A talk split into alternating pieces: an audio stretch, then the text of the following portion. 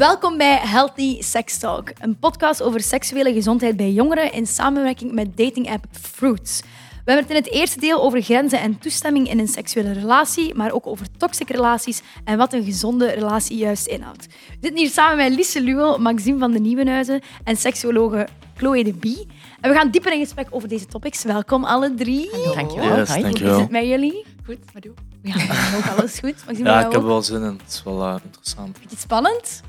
Ja, maar ik- ja, ik zie het wel zitten. Heb je zo vaak serieuze gesprekken over seks of is het meestal gewoon... Eh, nee, ook wel redelijk serieus. Maar ik vind het wel interessant en het is ook belangrijk om eh, te bespreken met, Ja. met bepaalde mensen. Ja. Dat is waar, we hebben ook eh, een echte seksuologe bij ons, Ja, ja. Chloe. Hey. Stel jezelf eens kort voor. Ja, ik ben Chloe de Bie. Ik ben dus inderdaad seksuologe, maar ook relatietherapeut en psychologe. En eh, een van mijn doelen in de media is om eh, mythes rond relaties en seks te doorbreken. Dus ik denk dat we dat hopelijk vandaag ook een beetje gaan doen. Hè. Ja, ik hoop het ook. Ik denk dat daar wel veel nood aan is, zeker bij jongeren. Enorm. We Ja. zien dat er niet alleen bij jongeren, maar ook bij volwassenen, dus die mogen zeker ook luisteren, heel wat mythes bestaan. En dat het belangrijk is dat we daarover spreken. Iedereen heeft ook altijd een mening over relaties, hoe dat, dat moet zijn en hoe dat seks en zo allemaal moet zijn. Dus eh, ik ben ook wel echt benieuwd. Ik heb graag zo een, een deskundige input op Ja. dingen. Iemand die mij zo kan grounden van, ah, ik ben toch niet raar. Kijk, Ja. ik ga dat proberen te doen vandaag. Heel goed, heel goed. Dus we beginnen er meteen aan. Ehm, als je in het begin van je relatie zit, en ook sowieso een seksuele ontdekking, is grenzen aangeven superbelangrijk. Dat is ook iets dat de laatste maanden echt wel... Ja, trending is misschien het verkeerde woord, maar toch een hot topic is geworden. Consent en allemaal die dingen. Hoe geef je je eigen grenzen aan? Bijvoorbeeld een situatietje, je hebt een friends met benefits. En opeens doet hij eigenlijk iets wat je niet wilt. Hè. Wat veel mensen bijvoorbeeld horror vinden, is alles wat te maken heeft met anaal. Dus stel je voor, je bent bezig met je Friends with Benefits. Plots steekt hij zonder dat jij het besproken hebt, vinger in je poep. Ja, nee, ja, niet doen. Ja, hoe reageert je? Want er zijn wel veel, veel mensen die het zo hebben van shit, moet ik het nu zeggen? Ga ik die kwijtgeraken? Als ik, want misschien met die mijn naam preuts. Ik kan daar wel in komen. Ja. Ik ben wel zelf ook wel een, een iets preutser. Voor mij draait dat toch vooral om liefde en graag zien. Ja, ik zou dat moeilijk vinden om dan te moeten zeggen van oei, eh, dat vond ik precies toch niet zo leuk. Oeh. Ik denk natuurlijk, ik zeg altijd, je komt niet van dag op dag in een friends with benefits relatie. Hè? Dus we gaan er wel een beetje van uit, of ik zou ervan uitgaan, dat dat betekent dat jullie al wel eens gesproken hebben over wat betekent dit en wat gaan wij hier doen. En ik denk dat het dan al belangrijk is om jouw grenzen aan te geven van wat vind je fijn, wat vind je niet fijn, wat wil je proberen, sta je daarvoor open of niet. Ehm, want je- jullie reageren nu heel erg van, oh nee, ja, anaal. Terwijl, Nee, maar dat is eigenlijk iets mega, mega goed, dat is kei gezond, dat is normaal Ja. om daarvan te genieten. Ik dacht vooral als hij dat ene keer ging doen zonder aan te kondigen. Daarom dacht ik, huh, En- niet en- doen. Ja, maar, tegelijkertijd is alles toch wat aftasten ook. Beeld je in dat tijdens seks alles continu besproken wordt. Ik ga nu aan je tepel komen. Ik ga nu aan je anus Tuurlijk komen. niet, maar iets anaal bespreek je toch. Dat denk ik wel in het begin. Dus als jij dan het begin aangeeft van eh, ik vind dat wel leuk, dan is het oké als hij dat opeens doet, denk ik dan. Maar niet... Je Op kunt dat- dat ook wel subtiel denk ik, aangeven, toch? Ja. Van schetsen, Even. schetsen hoe voelt Rustig ophouden. Ja, ja, Ja, ja. Ja, maar ook Niet gelijk vloep. Nee, voilà. Nee, En- dat bedoel ik, dat. Want dat ga Maar toch niet doen? Ook dat, en meestal voel je dat wel aankomen. Stel nu dat voorbeeld dat je geeft, dan voel je wel dat die partner waarmee je dan aan het vrijen bent, richting die anus gaat. Ja. Als je dan voelt, oh nee, hij of zij gaat dit toch niet doen. Je hebt ook handen, hè. neem de hand terug en zeg gewoon zelf, oh, ik heb liever dat je dit doet of dat vind ik niet zo fijn. We moeten daar allemaal niet zo zwaar aan tillen. Die persoon probeert iets af te tasten, eigenlijk kei positief, want die wil met jou zoeken, wat kunnen we nog doen? Durf ook gewoon dan te benoemen of dat hand non-verbaal, oh nee, ik heb liever dat je dit of dit doet. Dat is soms ook moeilijk, vind ik. Zo Ja? zeggen van, ik heb juist wel graag dat je bijvoorbeeld dit doet. Zo mensen met, Ja. zeg maar, kinks of zo. Ik denk dat dat niet altijd makkelijk is om daar ook open voor uit te komen. Want er is ook altijd een kans dat iemand aan, aan de andere kant dan zegt van... "Huh, Dat wil ik dan weer niet wat, doen. wat stelt jij nu voor? Ik denk dat dat de grootste angst is vaak om over die verlangens te spreken. Hè. Wat als ik iets uitspreek Ja. en die ander, partner, niet-partner, die kijkt naar mij en kijkt me echt aan alsof ik een vreemde eend ben en heel rare dingen voorstel. Terwijl we zien in de praktijk dat, ik zeg ook altijd als seksuoloog, je gaat heel, heel straf uit de hoek moeten komen om mij te doen verschieten of te doen schrikken. Iedereen heeft wel wat rare ideeën of dingen die men Ja. wil proberen. Probeer vooral niet oordelend te zijn als je zoiets hoort, denk ik. Nee, en Nee. te praten, denk ik. Ja. Ja. Vooral. Doen jullie dat wel? Allee, heb je al eens zo, gehad zo'n situatie dat je dacht van oké, hier had ik dit meer moeten aangeven of zo? Bijvoorbeeld? Mm, nee, want zoals ze zei van die Friends with Benefits, dat komt wel... Je, je babbelt eerst met die persoon en dan gaf ik ook wel aan wat ik leuk vind of ik niet leuk vind. En dan ja, werd, werd er wel aan gehouden. Dus, ja. Nee, in eh, zeg maar, mijn ervaring ben ik vaak wel iets dominanter. Dus heb ik nooit echt gehad van dat een vrouw ineens iets deed dat ik dacht, oh, wat is deze? Of misschien omgekeerd dan? Dat ze misschien achteraf tegen jou zeiden van oh, misschien volgende keer toch niet... Nee, ik ben altijd wel duidelijk als ik zeg maar, bijvoorbeeld zoals je zei van eh, jouw vinger in die, in die anus gaat steken of zo, ga ik dat wel gewoon subtiel aanbrengen en dan Ja. zeg ik van, is dat oké, schatje? Eh, Schatje. Ja, en, Ja. en ik denk dat er soms ook wel iets gebeurt waarbij dat je zodanig in het moment zit en achteraf bedenkt, oh, ik vond dat misschien toch niet zo fijn. Ik dacht het misschien wel, ik heb het nu geprobeerd. En ik denk dat je ook daarna moet kunnen spreken over wat vond je leuk, wat vond je niet leuk en hoe gaan we het de volgende keer misschien eens doen. Maar mag ik nu eens eerlijk zijn? Dat is, tot voor deze relatie heb ik nog nooit zo'n gesprek met iemand gehad. Hè? Jammer, hè? Maar ja, dat, dat was precies zo niet aan de orde. Of... Allee, zo snap je, aan de orde is misschien te, te negatief, maar dat is gewoon nooit Gebeurd. ter sprake gekomen. Je moet het ook niet doodbabbelen. Hè. Het is gevaarlijk om nu te denken, oh, ik heb hier een nieuwe relatie en nu gaan we eerst alle topics Ja, nee. volledig doorlopen en duidt aan en hè, contractueel. Ik denk dat heel veel dingen spontaan wel lopen, maar ik denk dat het gevaar vandaag is dat we er inderdaad niet over spreken en te weinig over spreken. Terwijl we zien dat degenen die het wel doen, die wel aangeven wat is jouw verlangen, wat vind je fijn, eigenlijk een veel beter seksleven hebben. En dat willen we toch allemaal? Ja. Dat was al een hele goede om mee te beginnen. Even ook eh, Friends with Benefits. Ik geloof daar niet in. Ik ben daar altijd al gekwetst uitgekomen. Ja, dus, eh, wel- Ja, het is altijd een eindige relatie. Hè? Je, Ja. hebt, je hebt een paar opties. Hè? Ofwel gaat de een van de twee verliefd worden. En die kans is zeer groot, want je kan geen seks hebben zonder connectie. Ja, dat, dat, is een, dat is een illusie. Een one-night stand. Je gaat sowieso een connectie maken. Je gaat chemie uitwisselen. Lichaamstappen. Dus je gaat vroeg of laat, ja, het is zo, ga je wel een connectie maken. Dus ofwel wordt er iemand verliefd en dus gekwetst vaak. Ofwel besef je, friends with benefits, we gaan gewoon voor de real deal. We gaan ervoor. Zeer uitzonderlijk. Nee, mijn relatie. Ah, maar zeer zeer uitzonderlijk. Ehm, of ja, je beslist gewoon alle twee van het stopt, we vinden iemand anders. maar is, eh, of ja, ik heb toch het gevoel dat dat bij mannen anders ligt Ah, dan wel, bij ik wou vrouwen. juist zelf zeggen, want het is toch blijkbaar zo, dat heb ik altijd gelezen op alles online en zo. Als mannen seks hebben gehad, kunnen die blijkbaar door hun alles dat vrijkomt niet verder af zijn van een vrouw. En als een vrouw seks heeft gehad, heeft die iets van, amai, kom alsjeblieft dichter bij mij. Of is dat een beetje een mythe? Dat is een beetje een mythe. Wat ik, wel, wat ik het wel mee eens ben, hè, is wat jij zei, Maxime, is van het feit dat, je, dat we wel zien dat vrouwen iets sneller die connectie gaan voelen. En dat heeft ook te maken met de hormonen die vrijkomen tijdens Ja. seks. Ja. Maar het is ook een maatschappelijk idee dat mannen daar immuun voor zijn. Want dat is het Ja, ook nee, niet. nee. Hè, mannen hebben vanuit de maatschappij ook wel geleerd van nee, nee, ons raakt dat niet. Wij, staan, hè, wij kunnen dat. Terwijl de realiteit toch een beetje anders is dat ook veel mannen daar wel in, zich in verliezen. Kan positief of negatief zijn. Dus zo eng kan je het niet nemen, maar we zien wel dat mannen het iets makkelijker kunnen. Maar niet zo extreem Nee. als we het soms Ja. denken. Ja, ik kan het niet. Dat is al duidelijk.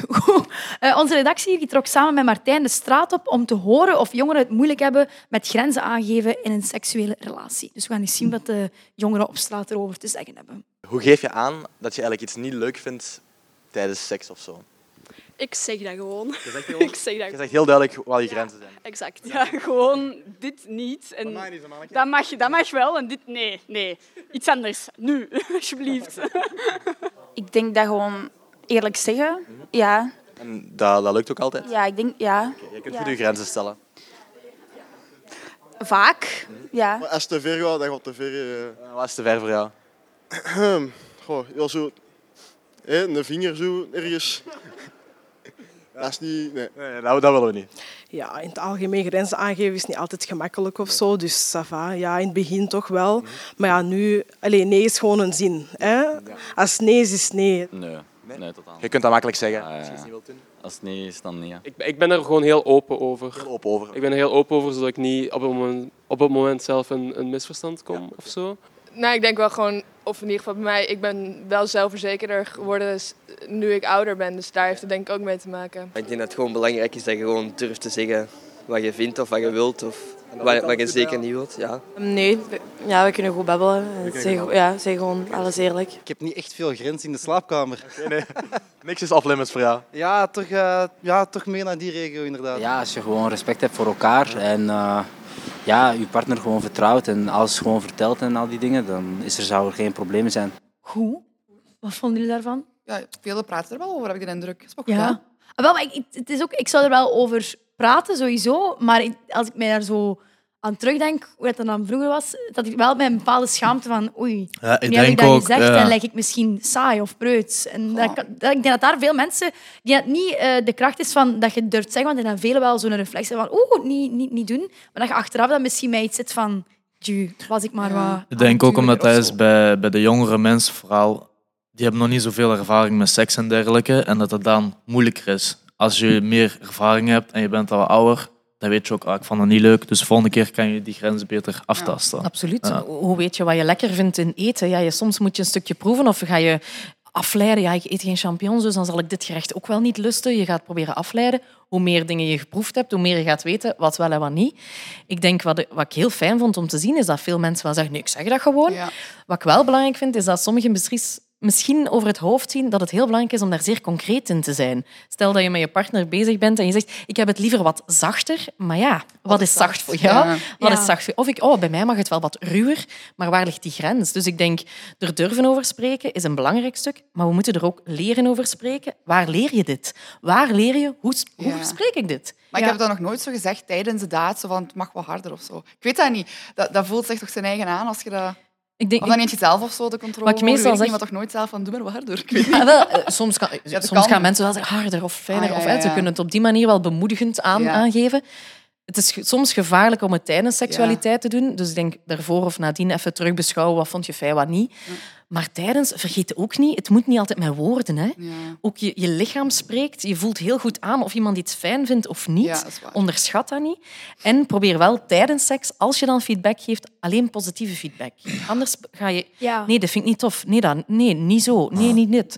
Oh, ik zou dichtklappen. Ja, dan klapt Ja, iedereen echt. dicht. Iedereen. Dat, dat gaat je seksuele zelfvertrouwen gewoon doen kelderen. Wat je wel kan doen, als je iets, hij of zij is, is, is ergens bezig aan jouw lichaam, je vindt het niet fijn, in plaats van te zeggen, nee, niet daar, ga gewoon gaan zeggen, waar wel. Oh, ik heb nu zoveel zin dat je mij daar of daar aanraakt. Je hebt hetzelfde gezegd.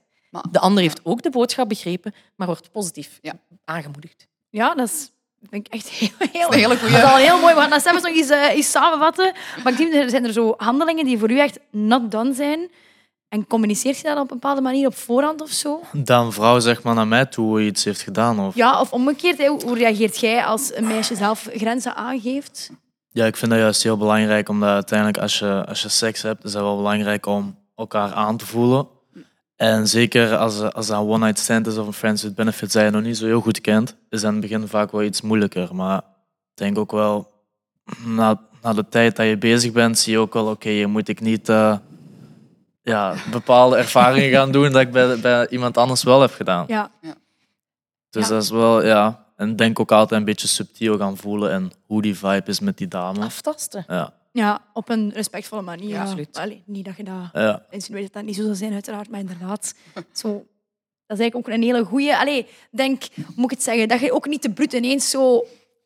Nee, maar zo doen de meeste mensen dat ook niet. De Nee, meeste mensen, zoals Maxime daarnet ook zei, je gaat dat aftasten, je gaat daar naartoe werken en je voelt snel aan of iemand iets leuk vindt of niet. En vandaag de dag denk ik altijd, oh nee, grenzen zo moeilijk. Eigenlijk is dat niet zo moeilijk. Als je een beetje menselijkheid in je hebt, ga je heel Ja. snel aanvoelen, is dit oké voor de ander of niet? Dus onderschat jezelf daar ook niet in. Nee. oké, zo. Ja, jij hebt nu net, net gezegd van, ik ben wel uit de Friends with Benefits geraakt. Je bent nu al toch vijf jaar samen met jouw vriend Soef. Heb je daar dan in het begin... Oh, je zei het eigenlijk even kort daarnet, van, we hebben daar toen wel over gebabbeld. Ja, ook gewoon geleidelijk aan. Gewoon eh, ja, seks gehad en dan gewoon verteld wat fijn was. En eigenlijk is het altijd gewoon goed gegaan. En dat werd beter en beter eigenlijk, door gewoon er goed over te babbelen. En ja, het zit heel goed, ja. Ja. Dus eh, zo'n gesprekken niet uit de weg gaan, dat is heel belangrijk. Nee, zeker omdat ook als het goed gaat, jullie hebben dat blijkbaar gedaan, erover gesproken. En dat is een hele mooie buffer, want hoe langer je samen bent, vroeg of laat zal er misschien iets zijn wat toch niet zo fijn is of lastig is. En dan is het belangrijk dat je er ook kan over Ja, ja, ja. praten. En als je Ja. het niet gewoon bent, wordt het nog moeilijker als er problemen ontstaan. Maar wij kunnen er gelukkig wel goed over babbelen, over, over alles eigenlijk. Dus dat is wel nice. Voor sommige mensen is dat ook moeilijk om zo uit, bed te praten. Ja, en er Ja. zijn er wel een paar apps ook voor, of sites die je kan gebruiken als je zegt, ja, ik wil praten over wat ik wil en wat ik niet fijn vind. Ehm, je hebt bijvoorbeeld eh, weshouldtryit.com of eh, Spicer app. En dan kan je bijna Tinder-gewijs swipen. Jij en je partner, je, je linkt dan met een code aan elkaar. Stel dat wij een relatie zouden hebben.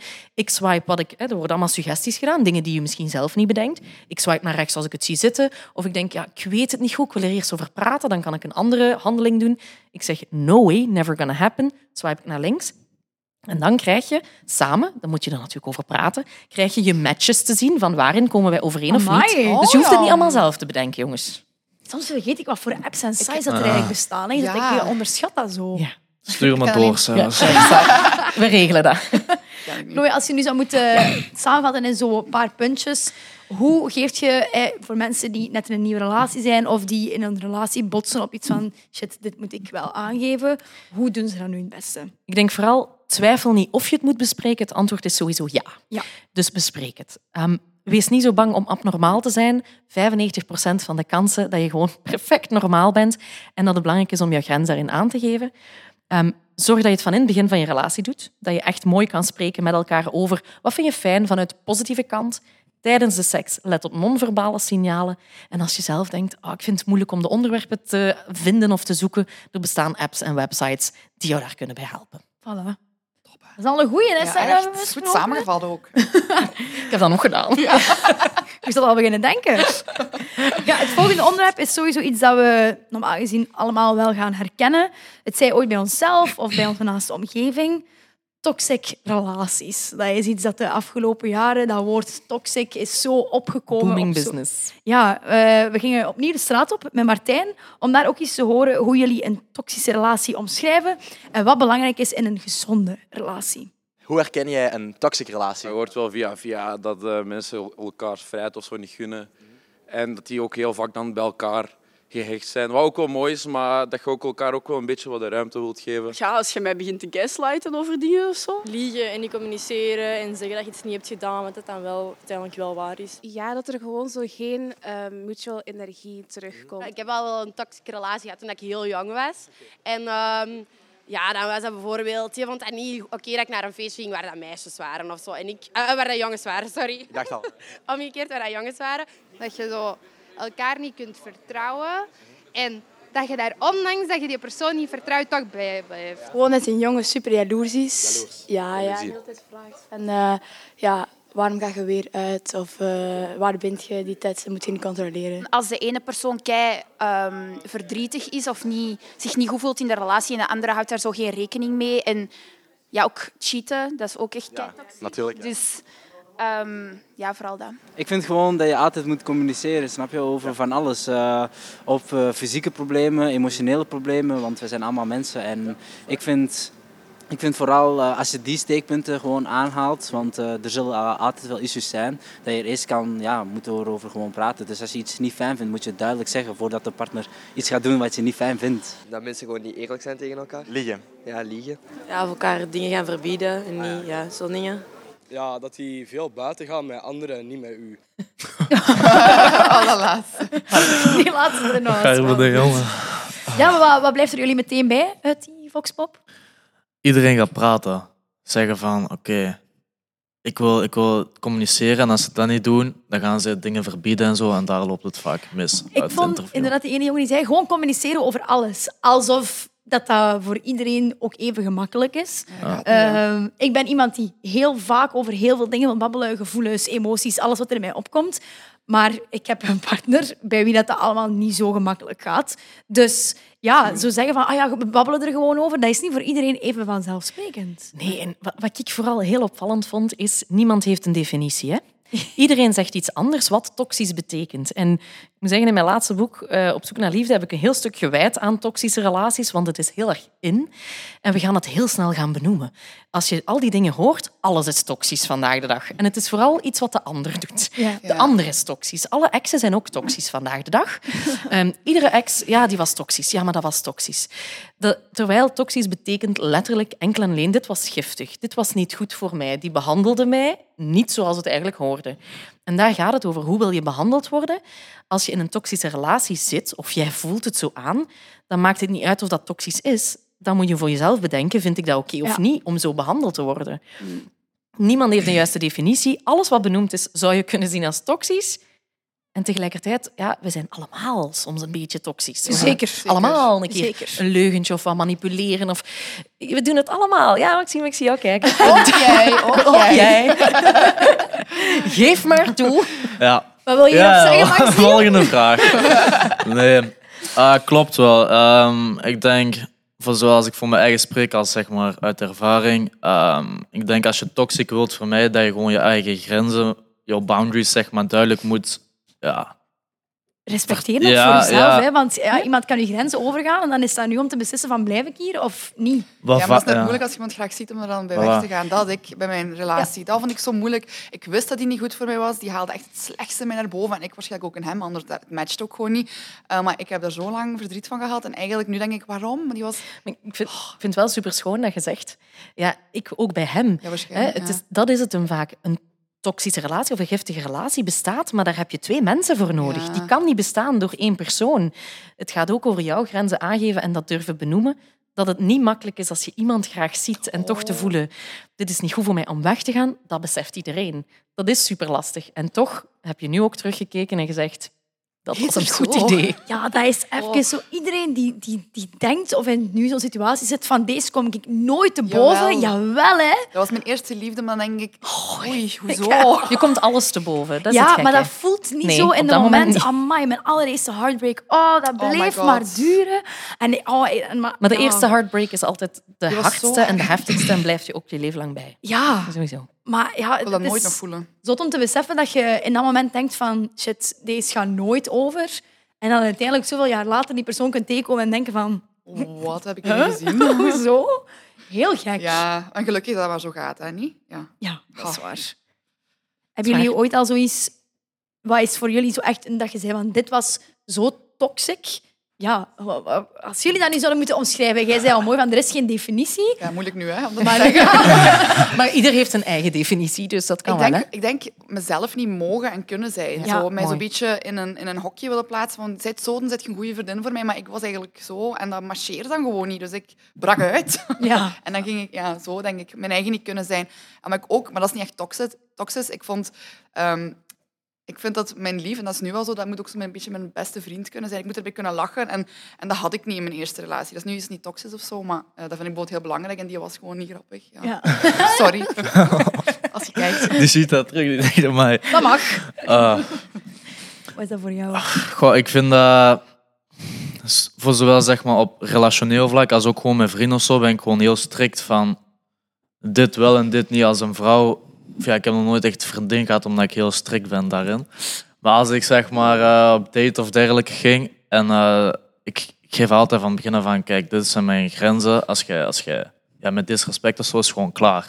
En dan kan je daar een voorbeeldje van geven? Want je zegt nu van, als jij met disrespect... Wat, wat is dat dan bijvoorbeeld voor jou? Op Mocht daar mijn- echt eerlijk over zijn, op- Maxime, ja. Als, als ik met een vrouw ben of zo en zij gaat... eh, en ik ben echt zeg maar, iets serieuzer als, als ik met anderen ben geweest. Dan, eh, als zij dan met andere jongens zo, zo gaat praten en flirten, dan zeg ik al ja, doe maar. Maar dan is het wel zonder mij. Mhm. Daar ben ik gewoon heel koud in. En tegelijkertijd denk ik, je, je maakt het al heel moeilijk. Hè? Want ik hoor jou zeggen, ja, als ik serieuzer ben dan anders, ja, hoe weten zij dat? Dat je nu bij hen serieuzer bent dan bij anderen? Dat lijkt mij al een hele moeilijke brug. Soms. En dan het tweede, en het tweede ook, hè, ja, als ze dan met andere mannen gaan, gaan flirten, zeg je, ja, wat is flirten? Hè? Vriendelijkheid wordt heel vaak ja, eh, misgecommuniceerd als flirten. Hè? Breek me de bek niet open. Voilà. Eh, ik, moet eigenlijk, ja, ik, ik, ik, volg, ik vind dat heel snel ook dat ik dan denk van...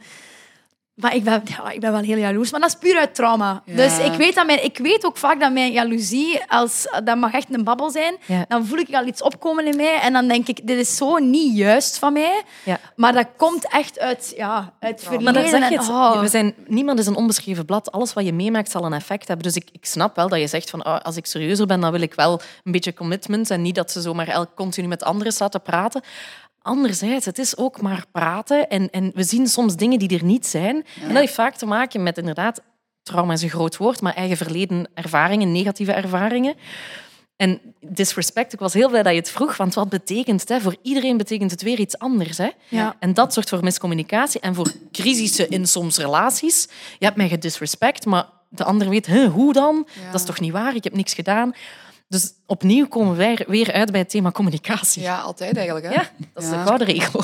Tegenover een toxische relatie staat een gezonde relatie. Wat zijn zo wat van die waarden dat daar voor jullie belangrijk voor zijn? Als jullie zeggen van dit is wat een gezonde relatie nodig heeft voor mij. Dan, ja, goh, ehm, hoe ik het vooral aanvoel is, ehm, ik, ik voel dat hij me heel graag ziet. En, en dat is voor mij thuiskomen is zoals altijd fijn en wij, en we hebben altijd plezier en wij lachen. En ik weet dat ik er alles tegen kan zeggen en niks voelt raar om te zeggen. En eh, vooral ook die je beste vriend zijn. Wij, wij lachen. Ik, ja, ik weet dat niet, is het gewoon... We hebben ook onze, onze probleempjes gehad. eh, Ja, we babbelen iedereen, erover. En ik, ja, wij, zijn communicatief wel goed. Ik, en ik ben zoals jij wel een beetje die alles wel zo zegt. En, ik, dan weet je dan... En die kan mij zo geruststellen. En dan, oké, en wat scheelt er nu? En dan erover babbelen. En ja, die is gewoon heel rustig. En ik ben heel... Ja, dat is en dat, dat klikt gewoon Ik ben ook daarom. heel, heel... En- Hij is zo nuchter. Ja, waar ik... en zo realistisch. Zo, hoe Ja. zeg je dat? En ik ben heel, hoe zeg je, heel emotioneel en hij is heel rationeel. Ja. En dat is zo'n heel goede balans. Maar zo. soms kan Ja, ja, ook ja, wel oh. slecht op gaan. Hè? Dat je zoiets je, je hart wilt luchten en dan komt hij zo met oplossingen. En dan denk ik, vraag nee, ik dat wil ik niet. Pak ik wil mij dat je- vast. ik wil Gewoon, dat je ja, nu comfort. even Geen Ja. oplossing, maar Ik heb dat je nu Ja. al moet vragen, wil je oplossingen of wil je knuffels? Dat is mooi. Dat is Ik mooi. heb dat eens gezien op TikTok. Dat zijn de trucken van voor, hè? Ja, Die dat is werken, hè? wel- Ja. Wat heb je nodig? Geruststelling, iets lichamelijk, een knuffel en gewoon het komt goed, ook al weet je dat nooit. Of wilt je advies? En bijna nooit is het advies. Nee, en knuffelen is ook wel echt een hele goeie. Wij knuffelen heel veel. Ja. Thuis, thuis komen, knuffel, kus. Allee, zo wij, wij liggen continu ja, knuffelen en zo. Ja, kijk. Fijn. Maar is dat, ja, je zei dan, ik heb nog nooit echt een relatie gehad. Maar wat zou voor jou dan een gezonde relatie moeten hebben? Want bij u kwam het eigenlijk al heel fel weer op communicatie. Dat, je, dat, dat iemand daar wel open voor moet zijn, dat moet kunnen ontvangen Ja. en geven ook. Bij is dat mij- bij jou misschien wel heel fel vertrouwen? Omdat je dan zegt van ja, je moet Vertrouwen niet- en, en ik denk ook dat ik voor meerdere mannen kan spreken. Eh, respect. Als, als man zijnde wil je gerespecteerd worden door jouw vrouw. Dat heb als ik ook al veel ook. gezien online, dat mannen... Ook inderdaad, maar bij mannen is dat juist omdat dat, dat is die ego-booster is. Als jij over straat kan lopen met jouw vrouwtje en zeggen van dit is mijn vrouw, dat je trots kan zijn, dat is eigenlijk wat een man wilt in mijn perspectief. En als jouw vrouw jou dan voor schut zet in bepaalde situaties, ja, zoiets kan nooit werken. En ook gewoon dat die mij... Ja, ik ben wel veel bezig met ondernemen en zo, dat zij ook niet alleen het liefdepakketje heeft, maar ook mij kan steunen in mijn, mijn businessleven en wat ik echt wil bereiken. En dat zij een beetje kan volgen daarin. Ja. Ja. Ik denk, dat wat jullie zeggen heel logisch is, hè? maar je ziet opnieuw hoe individueel het is en hoe anders het is voor iedereen. Als je, als je echt gaat kijken naar de, de literatuur en de wetenschap rond ja, wat is nu eigenlijk een goede relatie, dan komen ze eigenlijk ook altijd op dezelfde dingen uit. En dat gaat over heel brede termen. Je moet goed kunnen communiceren. Als je niet kan communiceren, dan gaat het niet blijven duren, want dan ga je moeilijkheden krijgen. Het gaat over respect en het gaat over vertrouwen. Wat, wat, wat verwacht je van elkaar? Wat wil je wel en wat wil je niet? Ehm, het gaat ook over intimiteit en seksualiteit. Hè. Zoals jij daarnet zei, we knuffelen de hele tijd. Zo kan je die connectie gaan maken.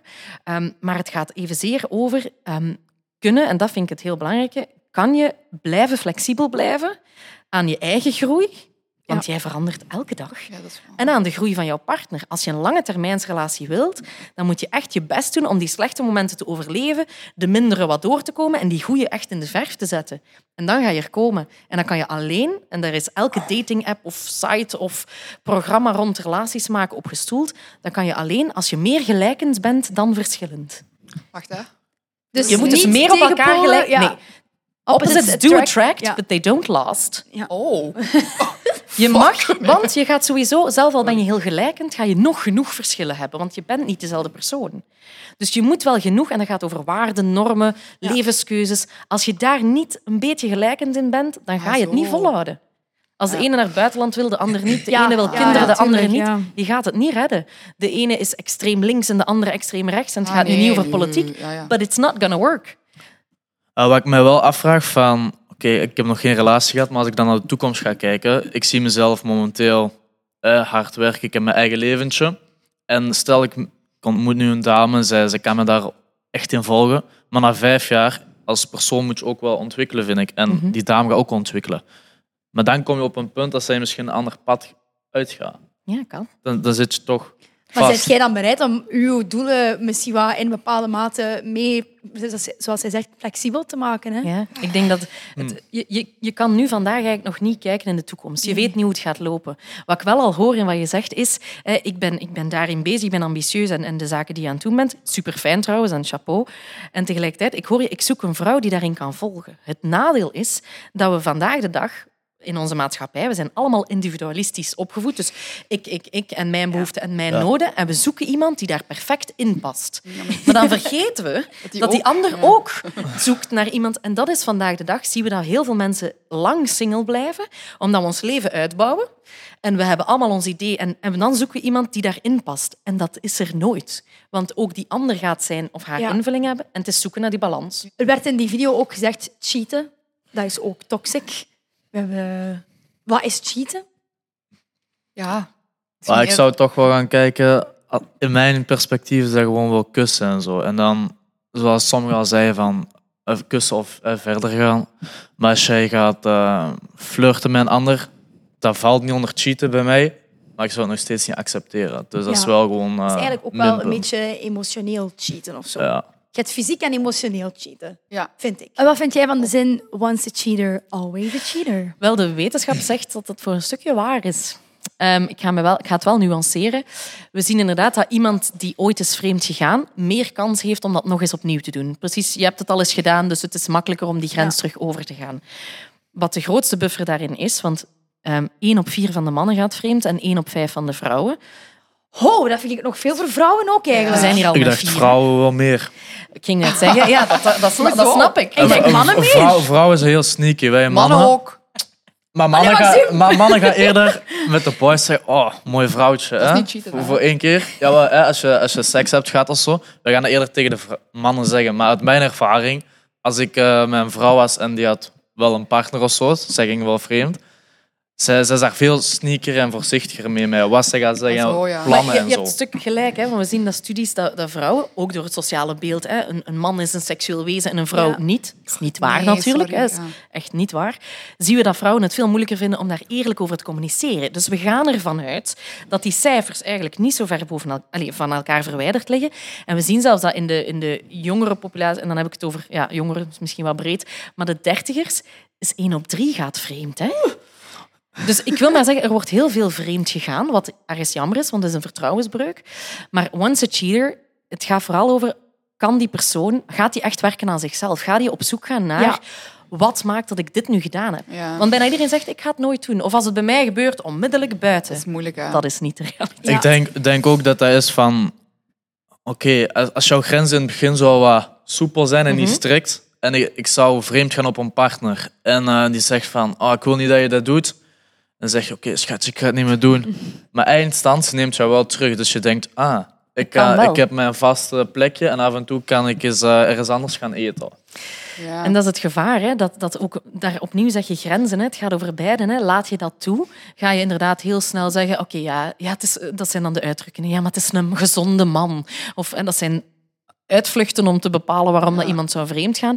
Vreemdgaan heeft niet altijd met de relatie te maken, maar altijd met de persoon zelf, die op dat moment gewoon niet goed in zijn of haar vel zit en die iets ontbreekt en die dat gaat opvullen met aandacht van iemand anders. Dus die moet zelf wel echt in zelfreflectie gaan en nadenken bij zichzelf, al dan niet met een therapeut, als die niet daar opnieuw wil in belanden. Ja. Die moet op Ja. zoek gaan, wat is, wat is er hier gebeurd? Mhm. Dat is het enige dat je kan. En goed communiceren. Ja, altijd. Ja, ik had onlangs zo'n meisje in mijn, ehm, ja, die had mij zo'n vraag gesteld op, ehm, op Instagram. was dat, En die zei tegen mij, mijn vriend heeft gecheat, maar ik kan hem niet laten gaan. En dan vroeg ze, ben ik nu raar of niet? Dat is zeker niet. En ik had dan gezegd van, dat is niet per se raar, omdat ik ook uit mijn omgeving al genoeg voorbeelden heb gezien van mensen die, hè, die toch terug samenkomen Mhm. na, nadat er iets is gebeurd. Maar ik vind dat dat wel afhangt, heb ik daar ook bij gezegd, van wat is de situatie van, was het eenmalig of was het langdurig? Komt die partner dat zelf zeggen of zeg je er moeten achterkomen? Maar ik vind dat wel één ding centraal moet staan, is als je het vergeeft, is het wel niet de bedoeling dat bij elke ruzie terug boven Nee. komt, denk ik. Maar dat is soms wel makkelijker gezegd. Tuurlijk. Maar ja... Ik denk dat er vooral, wat wat je zegt, zit heel veel waarheid in. Je kan nooit oordelen tenzij je de volledige situatie kent. Bijna iedereen in mijn praktijk zal zeggen... Nee, nee, als dat bij mij gebeurt, dan onmiddellijk buiten. Terwijl de realiteit is dat je dan begint te beseffen, kosten, wat, baten, wat, wat heb ik hier aan gehad? Het is, Ja. ik, ben, ik voel nog altijd die liefde, ik wil dat niet zomaar opgeven. Ik denk dat het vooral belangrijk is, ben je bereid om eraan te werken samen? En dat mensen veel sneller, en ik klinkt nu als een, een reclamestunt, maar dat is het niet, veel sneller hulp moeten zoeken van buitenaf om daar samen over te praten. Ja. Want dat kan helpen om te onder- te onderzoeken van wat is er hier gebeurd en hoe kunnen jullie het nu anders doen. Als je gewoon terug zegt, ik ga hem vergeven of haar vergeven en we beginnen er gewoon terug aan, dan val je terug in de val. Ja. Dus, Porno.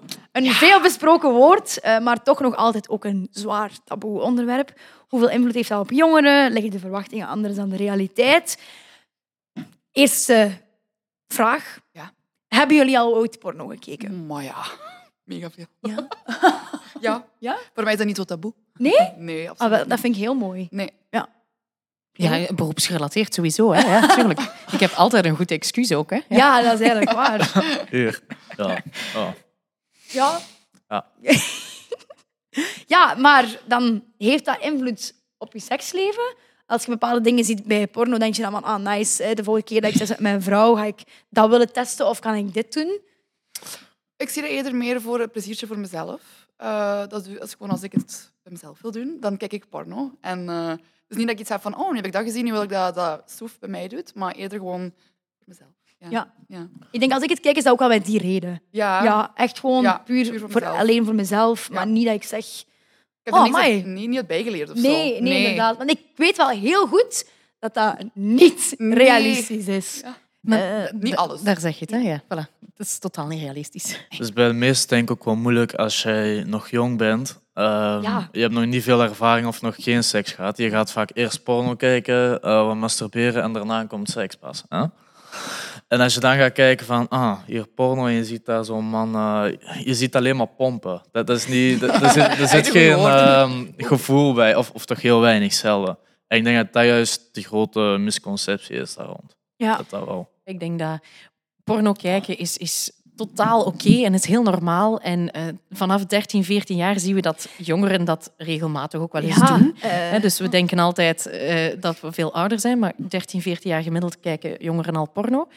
Op zich is, laat me daar heel duidelijk in stellen, met pornografie is er ook op zich niks mis. Nee. Alleen, en dat is zo belangrijk in wat jullie ook vertellen, dat is niet de realiteit. En als je natuurlijk je seksuele info gaat halen uit pornografie, dan is het gelijk dat je zou leren rijden met de Fast and the Furious. Sorry, maar... Heel dat- goede vergelijking Ja, omdat dat totaal niet klopt. En dan, Volle gassen. ja, voilà. en triple flips en toch er levend uitkomen, dat is even realistisch als pornografie. Hè. Dat, daar is heel weinig echt. En het nadeel is dat jongeren die niet genoeg seksuele opvoeding hebben gekregen, daar soms wel mee weggaan. Ja. Soms wel denken, zo hoort het, of dit moet ik doen, of oei, doe ik het wel goed. Mijn erectie blijft niet continu de hele tijd en in die pornofilms wel. Dan kan het natuurlijk iets betekenen in jouw eigen onzekerheden. Dat wel. Hè. Ik denk dat onzekerheden vandaag de dag door heel veel media en pornografie ondersteund worden. Anderzijds, en dat is ook wel belangrijk, het is niet zo dat als je daar naar kijkt, dat je onmiddellijk inderdaad dat allemaal gaat doen. Nee. Jullie hebben mogelijk ook al ooit eens naar een horrorfilm gekeken. Ik weet niet hoe het bij jullie was. Ik vind dat zelf niet zo fijn. Ik maar ik heb nog nooit gedacht... Hé, hey, die heeft zijn hoofd afgehakt en die is daarmee weggekomen. Oh, ga ik ook eens doen. Ja, waarom niet? Dus pornografie gaat jou niet in die mate beïnvloeden, tenzij je zelf al een persoonlijkheidsprobleem Ja. hebt. Als je een psychopaat bent, om het nu heel cru en kort te zeggen, en je gaat naar dat, dat soort porno kijken, dan is de kans wel groter dat je daar iets mee gaat doen. Ja. Maar voor de overgrote meerderheid van de mensen, die zien ook wel, dit klopt niet met de realiteit Ja. en dat gaan we niet doen. Dus gezond porno kijken, dat bestaat zeker voor jou. Absoluut, zeker. Ja, maar er is toch altijd zo'n stempel wordt opgekleefd. Hè? Jammer genoeg vandaag de dag nog te Zeker veel. bij jongeren wel, denk ik. Dat je dat eh, niet mocht of zo. Ja, dat is toch ook iets wat je veel hoort. Van, eh, ja, in, eh, in onze relatie mag mijn vriend geen porno kijken. Oh, hoor. Maar ook daarin, hè, daar maak je nog het onderscheid. Porno kijken als single Ja. of porno kijken in een relatie. En ik zie ook wel dat singles vaak zeggen, ja, dat is wel oké. We gaan het er ook niet allemaal over hebben. Zeker vrouwen gaan er minder over spreken dat Mm. ze dat ook doen. Dus ik ben heel blij dat je zegt, Ja, ja, tuurlijk. Ehm, maar in een relatie vind ik, hoor ik dat heel veel koppels dat wel moeilijk vinden. Van wat betekent het als jij, en dat gaat niet alleen over porno, maar ook masturbatie, hè? ga je dat nog doen, ook al ben je in een relatie, ja of nee? Ah, wel, ik heb daar nog echt geen probleem mee. Om dat te doen? Ja. Ook niet. Dat, ik neem dat helemaal niet persoonlijk. Omdat ik ook weet dat mijn lief een veel hoger libido heeft dan ik. Dus ik kan die dat toch niet zeggen van, eh, dat is al niet waar, maar dat vind ik juist wel hypocriet. Ja. We zien zelfs degenen die wel nog steeds masturberen binnen een relatie, dus ook al heb je relatie ook nog die me-time, zoals we het soms kunnen noemen, Ja. dat die vaak een beter seksleven hebben. Ja, Eh, ik denk, wat? ja, ik denk ook wel. Als, als je kunt kiezen voor het zelf doen of met iemand, dan verkiezen denk ik de meesten toch wel om gewoon samen te doen. Ja, en dan weet je juist wat je mist. Misschien is dat ook wel een Ja. pluspunt. Maar er zijn wel vrouwen dat ik ken dat wel jaloers zijn. Ja, niet in mijn situatie, maar dat, dat zeggen van mijn vriend mag geen porno kijken, dat dat wel gevoelig ligt bij veel vrouwen. En dat is jammer, Ja, hè, want dan dat- gebeurt ja, het ik- toch. Hè? Ik kan me daar echt niet in verplaatsen. Nee. Dat is... ja. Het heeft vaak te maken met onzekerheid. Ja. Hè? Want waarom kijk je wel... Ik denk dat het... Er zijn uitzonderingen, maar als natuurlijk... Stel, je hebt een relatie en je vindt ons seksleven het is te weinig of we doen niet de juiste dingen of het voelt niet goed, maar ik weet wel dat mijn partner heel vaak porno kijkt, dan snap ik dat dat iets doet met jou. Want waarom niet met mij? Ik ben hier, waarom Ja. niet? Dus Ja, ik snap dat het een probleem kan worden. Maar in de normale relaties, in een goede relatie, moet dat ook wel kunnen. Dat is me-time, is heel anders. En wat je zelf doet, doe je wel altijd beter.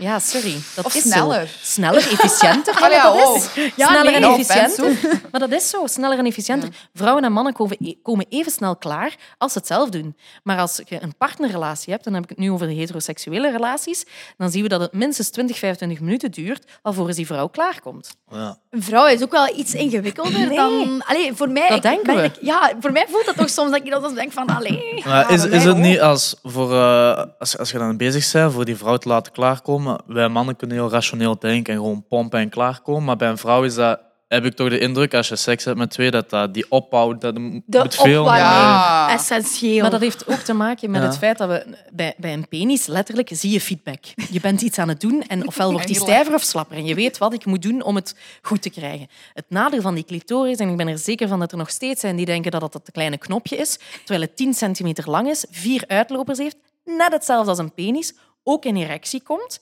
En om dat te doen, moet je natuurlijk wel weten letterlijk waar de klepel hangt, om dat te kunnen doen. En die, die clitoris oppinnen vraagt misschien wat meer werk, wat Ja. jij zegt, hè, opbouw, omdat die niet zo zichtbaar is. Die, die zit van binnen vooral. Dus dan moet je al gaan weten en weten hoe dat je die clitoris kan opwarmen. Maar ik denk ook emotioneel bij een vrouw. Als, als ik nu een one-night stand zou doen, of eh, ik heb een connectie met een vrouw, Mhm. en ik zou exact hetzelfde doen, bij, bij die connectie kan je veel meer... Omdat bij een vrouw, denk ik toch voor de orgasme te krijgen tijdens de seks, dat jij die connectie wel moet hebben en je veilig voelen. Ja, ik denk de context wat je zegt is heel juist. In de zin dat we zien wel dat vrouwelijke seksualiteit meer de context nodig heeft. Dus de sterren moeten iets juister staan, als ik het zo mag benoemen, dan misschien bij mannen. Bij mannen, hè. Anderzijds, we doen nog altijd heel veel penetratieseks. En dat is wel de ideale manier om die penis en die man te laten Voor de genieten. vrouw niet, hè? Maar voor de vrouw, een, moeilijker, maar de enige mensen die vaginaal kunnen klaarkomen zijn mannen. Doordenker. Wat? De enige mensen die vaginaal kunnen klaarkomen zijn mannen. Hè, maar er zijn toch Ah, heel veel meisjes die Wat? zeggen van ik kom wel vaginaal klaar. Dat is omdat de clitoris van binnenuit gestimuleerd wordt of de clitoris door de positie van het lichaam gestimuleerd wordt. Een vaginaal orgasme bestaat eigenlijk niet. Het is altijd clitoraal, maar misschien toevallig met een penis van binnen. En, en hoe zit dat met de G-spot dan? De G-spot is... De, de, de G-spot is nu wordt heel eh, plastisch, maar de G-spot, eh, degene die hem willen weten, is met vingers naar binnen gaan en kom hier. Ja. Dat kan voor alle duidelijkheid een penis al niet. Hè? Ja, Nou. Ja. Nee. Gymnastiek. hè? Naar boven, jongen. Penis puppetry. Hè? Ehm, dus dat moet je gaan doen. En wat is dat? Dat is eigenlijk gewoon de achterkant van de clitoris. Ah, echt? Die je stimuleert doorheen het vaginale kanaal. Dus met andere woorden, ook dat is eigenlijk een clitoraal orgasme. Maar dat is toch, voelt toch anders als dat ik het gewoon bij mezelf doe en niet van de achterkant. Weet je Wacht, bedoel? nee. Als ik het gewoon bij mezelf doe, maar niet met de twee vingers erin, maar gewoon op de clitoris. Ah ja, maar dat is de buitenkant. Ja, Ja, ja. dat is toch een heel ander orgasme als dat bijvoorbeeld mijn Ah vriend ja, want dat is de achterkant ik- of de voorkant, of er wordt meer, se- meer genotsreceptoren ge- ge- geprikkeld. Maar dus het is een illusie en daar leggen we de lat te hoog. Ook jongeren die deze informatie niet hebben, komen ook in mijn praktijk. Hè. Ook twintigjarigen komen in mijn praktijk met ik kan niet klaarkomen, of het lukt niet, of ik moet vaginaal klaarkomen. Maar daar ligt het al. Maar moeten, wow. Ja, maar ja, dat, Ja. Dat, hè, het orgasme, je moet klaarkomen en men denkt dat is penetratie dat ik daarvoor moet doen. Nee, ah. Nee, zo ga je er niet komen. En eh, hoe zit het dan met vrouwen als, ze- als ze anaal worden genomen? Vinden ze dat gewoon lekker of kunnen ze daar ook echt een orgasme van krijgen? Het hangt af van vrouw tot vrouw. En dat hebben we hier ook al gezien. Sommigen zeggen ja, sommigen zeggen misschien nee. Ehm, bij mannen is het sowieso een prostaatorgasme, Ja. dus Ja. anus, zeer gezond. Is zelfs ehm, tegen eh, prostaatkanker. Dus als je later jezelf al wil preventief beschermen, is dat eigenlijk kei gezond om dat te doen. Daar zitten genotsreceptoren en bij een vrouw ook. Dus ook anaal kan je wel degelijk, hè, wat is een orgasme? Samentrekken van spieren en een explosie van genot. Ja. Dat kan af- gelijk. Je kan, je kan ook een orgasme krijgen door op een andere plek. Tepelorgasme bestaat ook. Er zijn meer dan 18 orgasmes, denk ik. Wat? Ja. Ik voel me echt zo dom. Nee, maar... Sorry. Maar tepel? Klaar? Tepelorgasme. orgasme. Ja, dat is gewoon dat je zodanig genot krijgt door die genotsreceptoren dat je effectief tot orgasme komt. Er is iemand... Ah ja, maar ik heb toch ook gewoon seksdromen, dan gebeurt er toch ook eigenlijk Ja, niks en dromen. daar raak je niks aan. ja, hè? natte dromen. Orgasme. Ja, oké. ja. Dat had ik ook niet goed van Er zijn vrouwen tijdens het sporten, hè, of mannen tijdens het sporten, ja. heet dat dan? Dat je tijdens het sporten zodanig... Je kan dat niet uit... Je kan proberen, sporten is gezond, doe maar. Maar je kan het niet echt uitlokken. Maar sommige vrouwen of mannen die tijdens het sporten plots toch een ervaring van een orgasme Heb krijgen. ik al gezien op TikTok ook. Oh ja, ik ga wel sporten.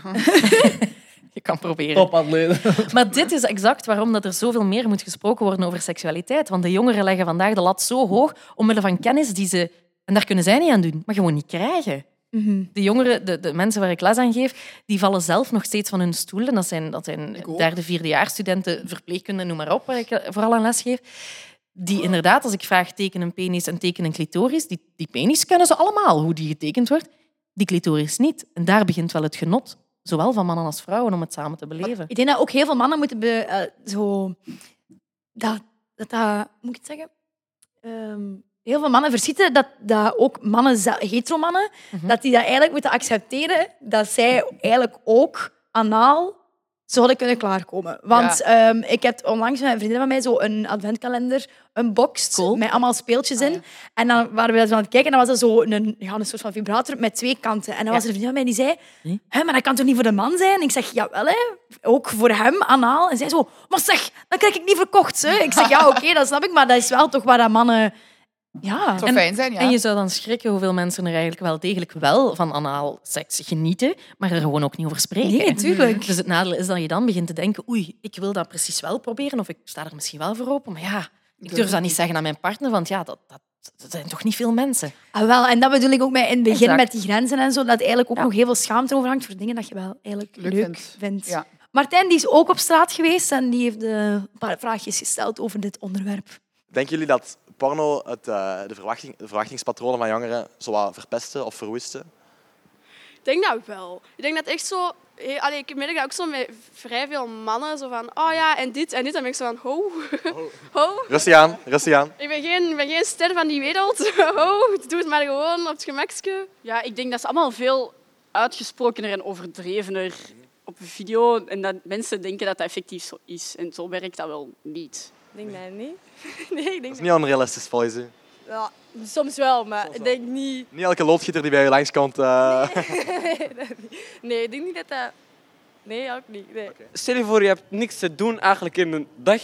Je hebt het echt lonely, lonely. Dus je hebt dat gewoon nodig. In principe met mate is dat niet slecht of zo, vind ik persoonlijk. Maar met, met mate. Ja, ja, gewoon, hè, dat creëert dus wel een onrealistische verwachtingen. En dan ja, denken mensen dat het zo ook moet in het echt en zo. Terwijl allee, er kan van alles gebeuren tijdens... Allee. Maar dat mag gewoon geen obsessie worden bij mensen. Want dan gaat dat wel misschien hoge verwachtingen creëren. Ja, ik denk dat dat soms wel een verkeerd beeld geeft naar, naar jongens, dan, ja, of jongens en meisjes, dat die wel denken dat, er, eh, ja, dat mensen anders reageren of andere dingen doen. Maar pff, ik zie hier geen probleem mee, weet je. En ik denk dat het gewoon een, een materie is van er verantwoordelijk mee omgaan. Gewoon kijken, maar ook in uw hoofd hebben van dit is wellicht onrealistisch. Ik zie het persoonlijk als iets negatiefs. Ik heb ook zelf nooit... Ja, uit nieuwsgierigheid ben ik wel, heb ik wel eens iets opgezocht, maar ik kon me daar zelf nooit mee identificeren. Ik denk dat te veel porno wel negatief is. Maar eh, een beetje, beetje porno kan geen kwaad. hè. Denk je dat dat onrealistische verwachtingen kan scheppen bij mensen? Eh, dat denk ik wel, ja, zeker. Ja. Niet per se negatief, maar ja, het is wel sowieso niet zoals in het echt is. Zoals wat je ziet in al die video's en zo. Maar ik denk niet dat dat negatief is, omdat dat toch wel een plezier kan geven. Het kan wel een onrealistisch beeld scheppen, denk ik. Maar voor de rest... va. Ik denk zeker en vast dat dat een beetje van beide kanten is. Ehm, sowieso ergens ook wel negatief. Omdat ja, je gaat gewoon op het internet. Je begint gewoon op te zoeken wat je wilt. En ik denk dat je op heel rare video's terecht kunt komen. Fucked up shit Voilà, tegenkomen. ik denk dat iedereen wel al iets eh, raar video heeft gezien. Eh, maar het positieve eraan is wel, ehm, ja, het brengt je wel een beetje meer, hoe zou ik het juist eh, expressen? Ehm, geen verantwoordelijkheid, zeker en vast niet. Maar wel iets van, oké, ja, ik weet niet wat we gaan doen. Ik zoek het eens op. En dat houdt het eigenlijk in. Het is nu wel op een heel vulgaire manier uitgelegd. Maar ik denk wel dat dat een beetje van both of the two worlds is. Ja, iemand kan opeens verslaafd worden aan porno of gewoon eh, iets anders opvatten van porno, dat hij opeens in zijn vriendin gaat proberen en dan kan dat echt... Onrealistische dingen. Ja, onrealistische dingen. Dus ik vind inderdaad wel dat er meer verduidelijking zou moeten zijn, bijvoorbeeld op scholen, dat ze meer zo, zeg maar, echt seksuele opvoeding, echt op een duidelijke manier moeten zeggen van kijk, niet alles op porno is zo, zou moeten zijn. Ik vind dat echt negatief. Negatief. Dan laat je brein, dan laat je brein rotten. Het is niet goed voor jou. Dan word je verslaafd, je verspilt kinderen. Wat je elk, elk nodig hebt voor energie, dan maakt je brein rottend. Wat denken jullie? Heel veel onrealistisch, hè, gehoord. Dat is wel goed. Ja. Maar er zijn Maar natuurlijk rottend? Ja, ik dat dat eerder ook misschien... Ja, ik snap hem ergens ook nog wel, denk ik. Ehm of ja, rot is gewoon heel uitgedrukt. Maar als jij vroeger, eh, zoveel jaren terug, toen het porno nog niet bestond, als jij toen een blote vrouw wou zien, je kunt niet zomaar op, ja, op jouw gsm, als ik dat nu wil Ja. zien, kan jij honderd blote vrouwen zien. Tegenover vroeger moest toegankelijker. Ja, jij Ja. moest echt mannetje worden om eh, honderd vrouwen te kunnen doen dan. En nu is dat gewoon heel makkelijk met social media. Weet je, pornografie, ik denk dat, ze, dat, dat die personen ook bedoelen, er schuilt gevaar in als het te veel wordt. Maar dat is bij Dat alles. is bij alles, Te veel hè? koffie, te veel alcohol, te veel smartphones, te veel internet, te veel... Noem maar op.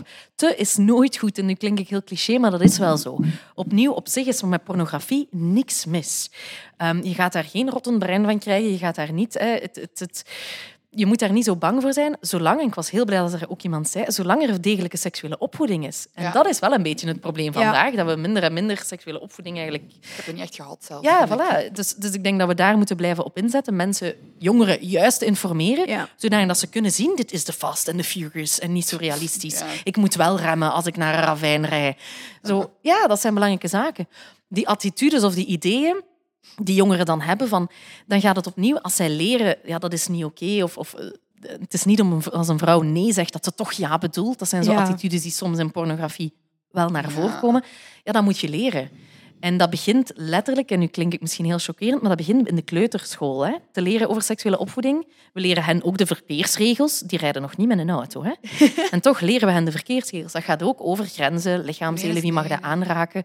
En daar moeten we veel meer op inzetten. En dan is pornografie geen probleem. Wat mij ook heel erg opvalt, is dat ze bij pornografie heel vaak spreken over videobeelden. Terwijl pornografie kan van alles zijn. Dat kan een erotisch boek zijn, dat kan Ah, ja, audioporno zijn, dat kan porna zijn. Ik weet niet of jullie dat kennen. Nee. Porna is vrouwvriendelijke porno. Want wat zien we? Mannen kijken meer porno dan vrouwen. Waarom? Omdat de meerderheid van de pornografie die nu gemaakt is, echt vanuit dat mannelijk standpunt is gemaakt. Mannelijk verlangen en, en onderdanige vrouwen, dominante mannen, heel vaak dat. Terwijl er is ook een hele tegenbeweging die porna gemaakt heeft, de vrouwelijk vriendelijke porno, waar dat ook het verlangen van de vrouw evenzeer voorop staat. Dat is even expliciet en evenveel penetratie en alles erop, maar dat verlangen van die vrouw staat ook voorop. Dus er is zoveel te vinden. Het heeft altijd al bestaan, maar het is gewoon heel belangrijk om wel te beseffen, dit is niet realistisch. Ik ben heel blij dat de meerderheid Ja. van de mensen dat ook ziet.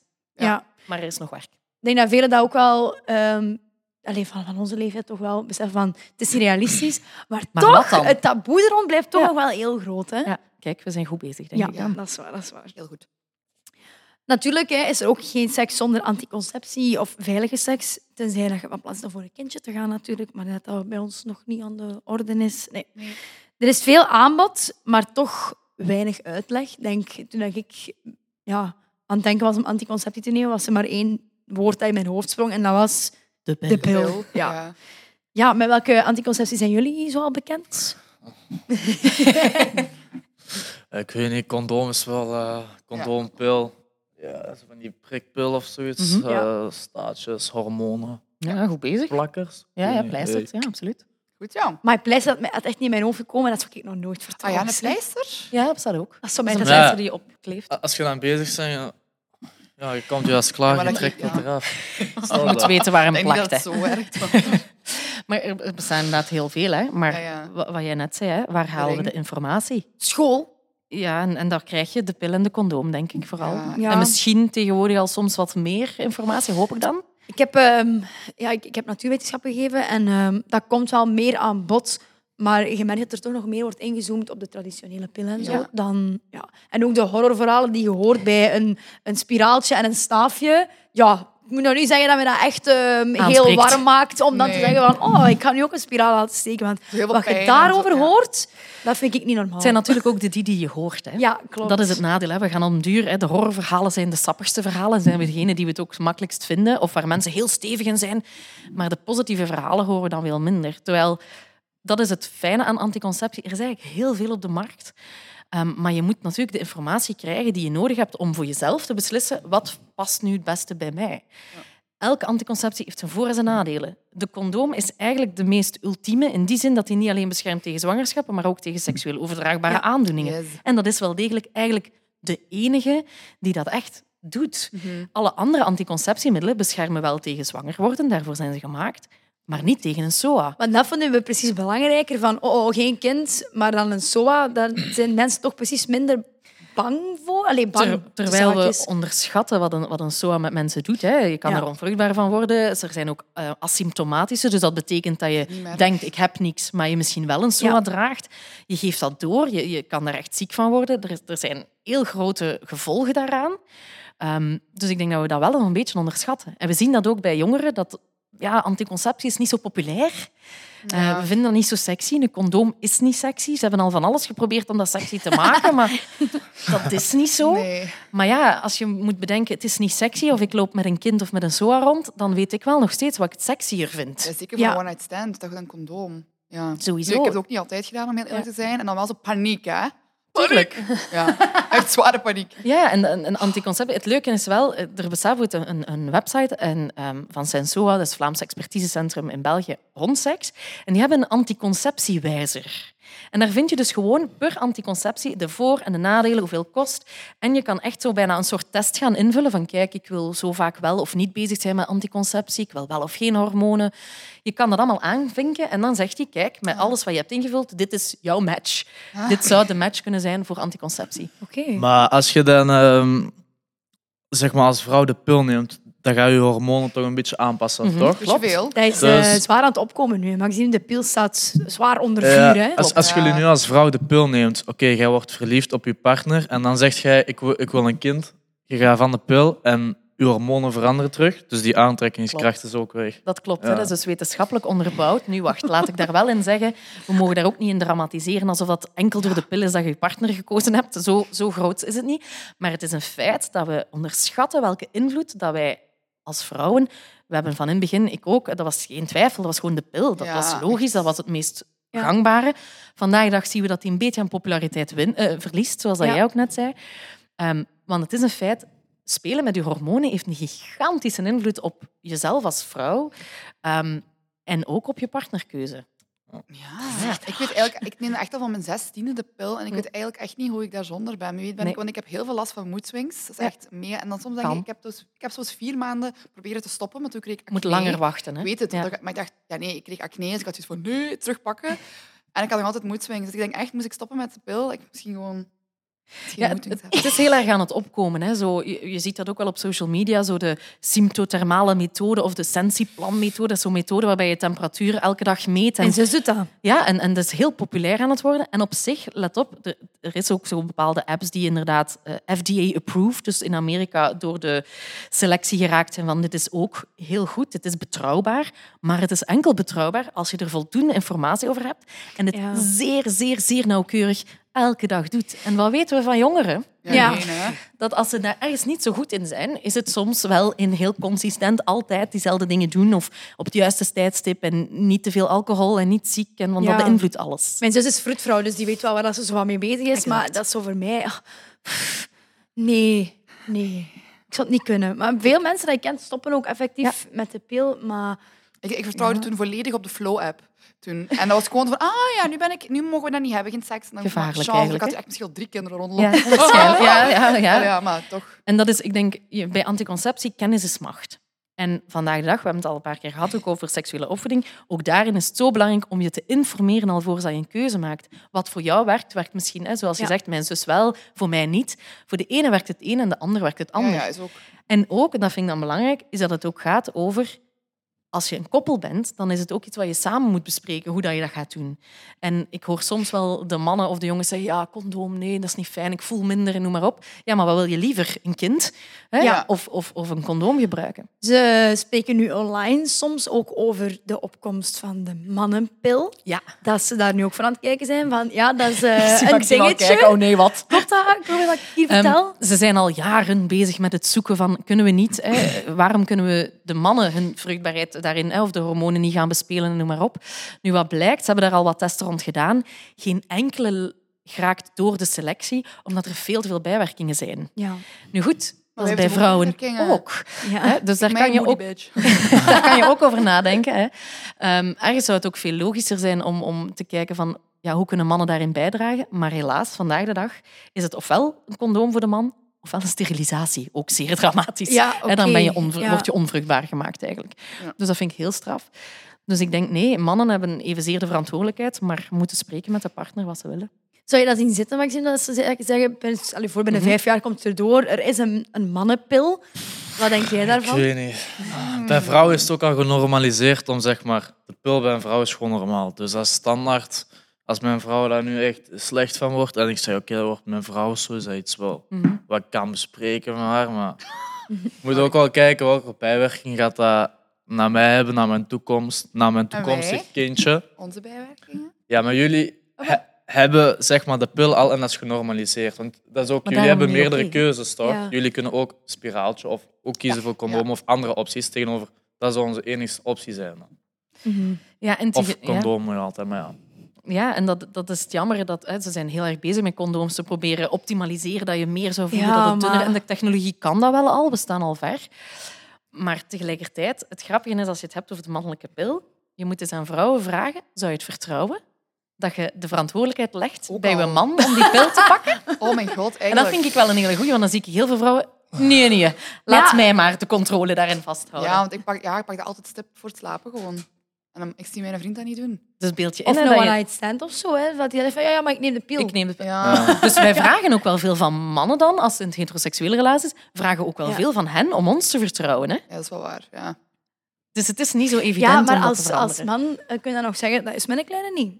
Puur op het zicht. Hè. Bij een vrouw weet je altijd, ja, jij zit de Komt mama. eruit. Ja, ja. ja. Dat is waar. Maar ja, goed, tegenwoordig, die DNA-testen gaan ook Ja. sneller en sneller. En, dat is de toekomst zal dat niet zo moeilijk maken om te zien wie wie is. Dat is waar.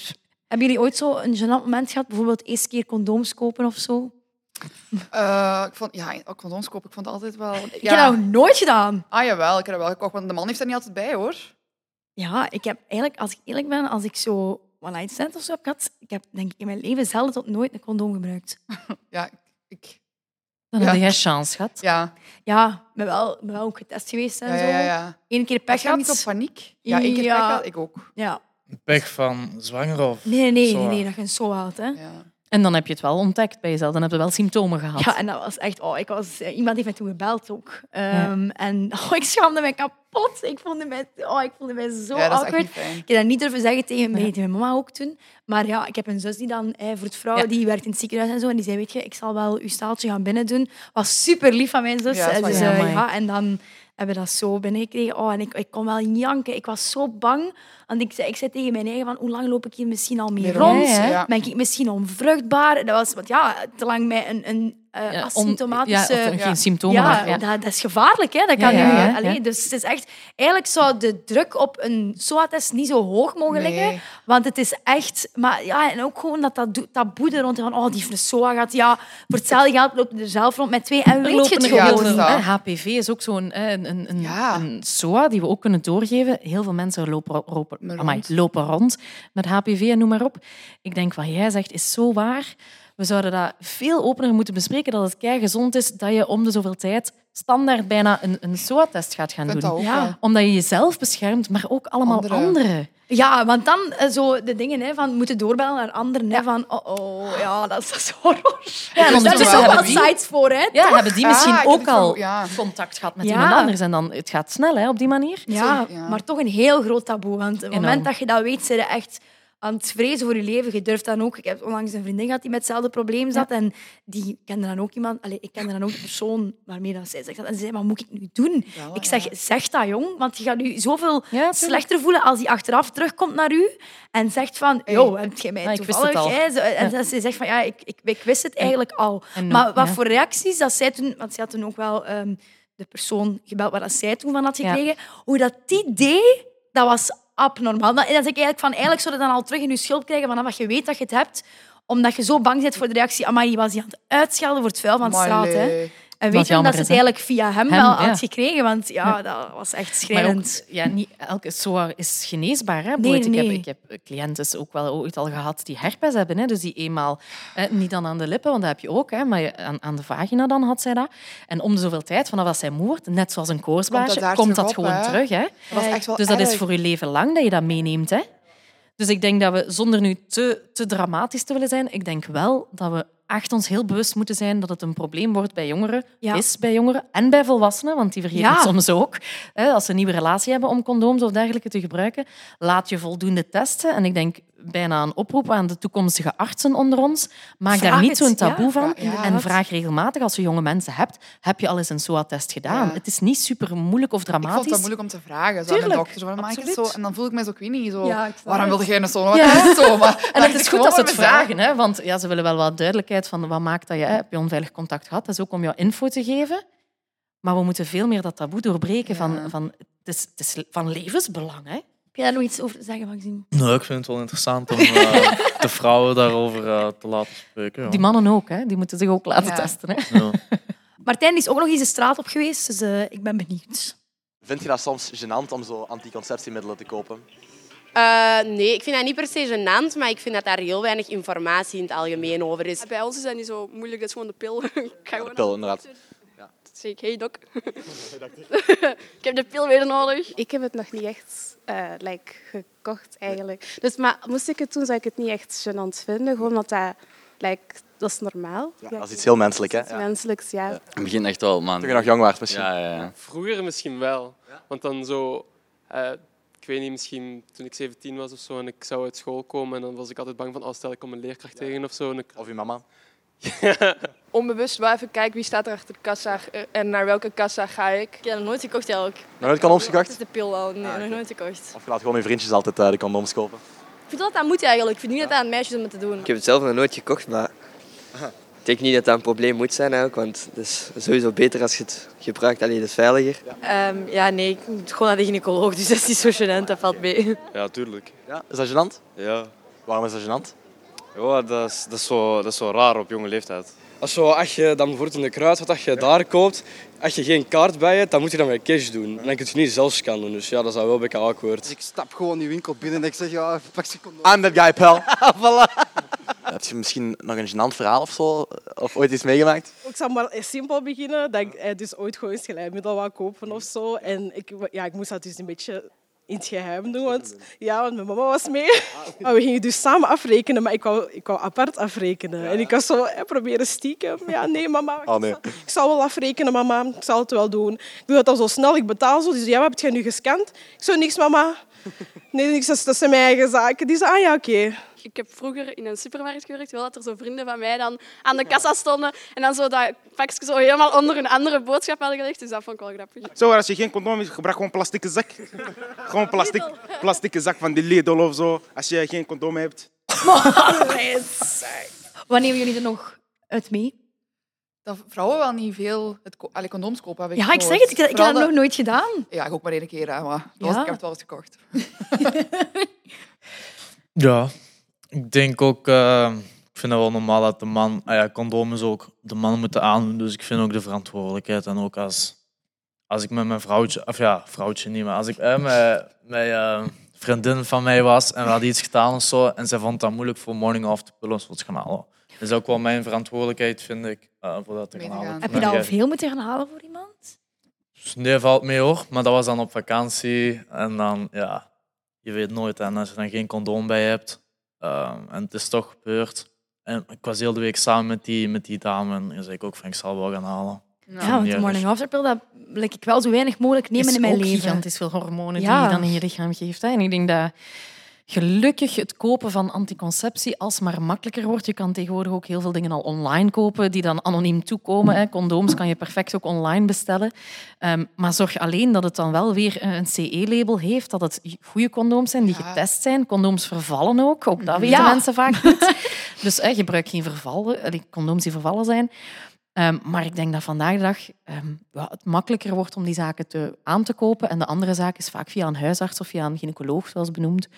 Dus ik denk, maar het is een verantwoordelijkheid van allebei. Hè, tegelijk wie- wel. welke partner je hebt. Ehm, het is iets wat je samen moet bekijken. Hè. Wat nemen we mee uit deze aflevering? Nee, eh, Sowieso. Het SOA mag geen taboe zijn. Juist. Daar is echt, dat vind ik nog eigenlijk een van de strafste werkpunten van de schrik die je voelt over u als, als je iemand moet bellen. Of ja, Mhm. dat, dat, dat zou toch eigenlijk niet... Dus dat was het voor deze podcast. Dikke merci dat jullie erbij wilden zijn. Lise, Maxime en Chloe. Het was echt een heel goede extra factor. Ik vind dat we dit meer moeten doen. Yes. Ik kijk even naar mijn baas. Ja, we gaan dit meer doen. Ik vind dat heel leuke onderwerpen die echt besproken mogen worden. dat is absoluut. echt heel belangrijk. Dus voilà, dikke merci. En als jij thuis iemand wilt leren kennen in een veilige omgeving, dat kan via de dating app Fruits. En de link die vind je in onze YouTube description. En tot de volgende keer. Doei!